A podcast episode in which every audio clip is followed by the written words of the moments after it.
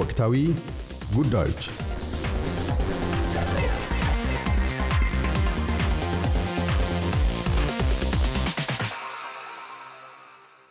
አውስትራሊያ ውስጥ ከተወለዱት ይልቅ የባህር ማዶ ተወላጅ የአውስትራሊያ ነዋሪዎች በ3 እጅ ጥፍ በኮቪድ-19 ለህልፈተ ህይወት ተዳርገዋል።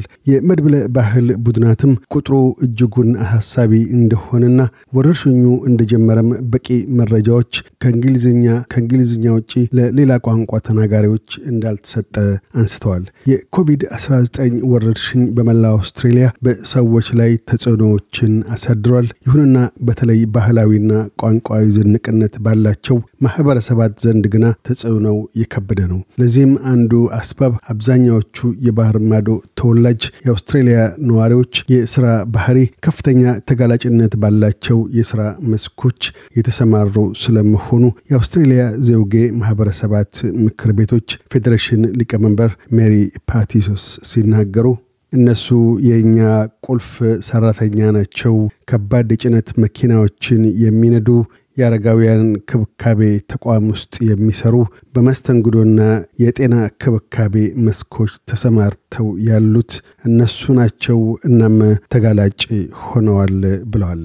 የአውስትራሊያ ስታቲስቲክስ ቢሮ የኮቪድ-19 ዳታ ትንተና እንደሚያሳየው የባህር ማዶ ተወላጅ የአውስትራሊያ ነዋሪዎች ኢትዮጵያ ውስጥ ከተወለዱት ሶስት እጥፍ ያህል ለሞት መጋለጣቸውን አመላክቷል። ከፍተኛውም የሞት መጠን በቀዳሚነት ተከስቶ ያለውም ከመካከለኛው ምስራቅ በመጡት ዘንድ ሲሆን በቀጣይነትም ደቡብ ምስራቅ አውሮፓ የተወለዱ ነዋሪዎች ዘንድ ሆኖ ተገኝቷል። እንግሊዝና አየርላንድ በተወለዱት ዘንድ ግና የኮቪድ-19 የሞት መጠን አውስትራሊያ ውስጥ ከተወለዱት ጋር ተመሳሳይ ደረጃ ላይ ተገኝቷል።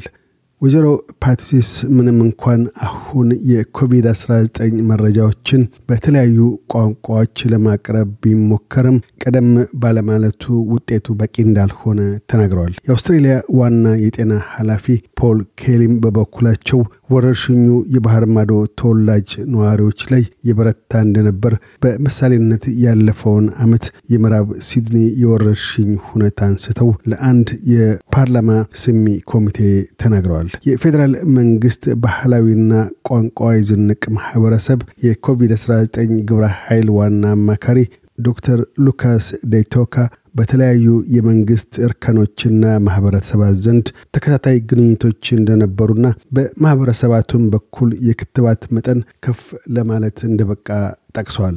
በሌላ በኩል ግና የተቃዋሚ ቡድን የመድብለ ባህል ጉዳዮች ቃል አቀባይ አንድሩ ጂልስ የተከናወኑት ነገሮች ዘግይተው እንደነበር በማመላከት ሲናገሩ በግልጽ ለመናገር ነገሮች ከድጡ ወደ ማጡ ሄደዋል።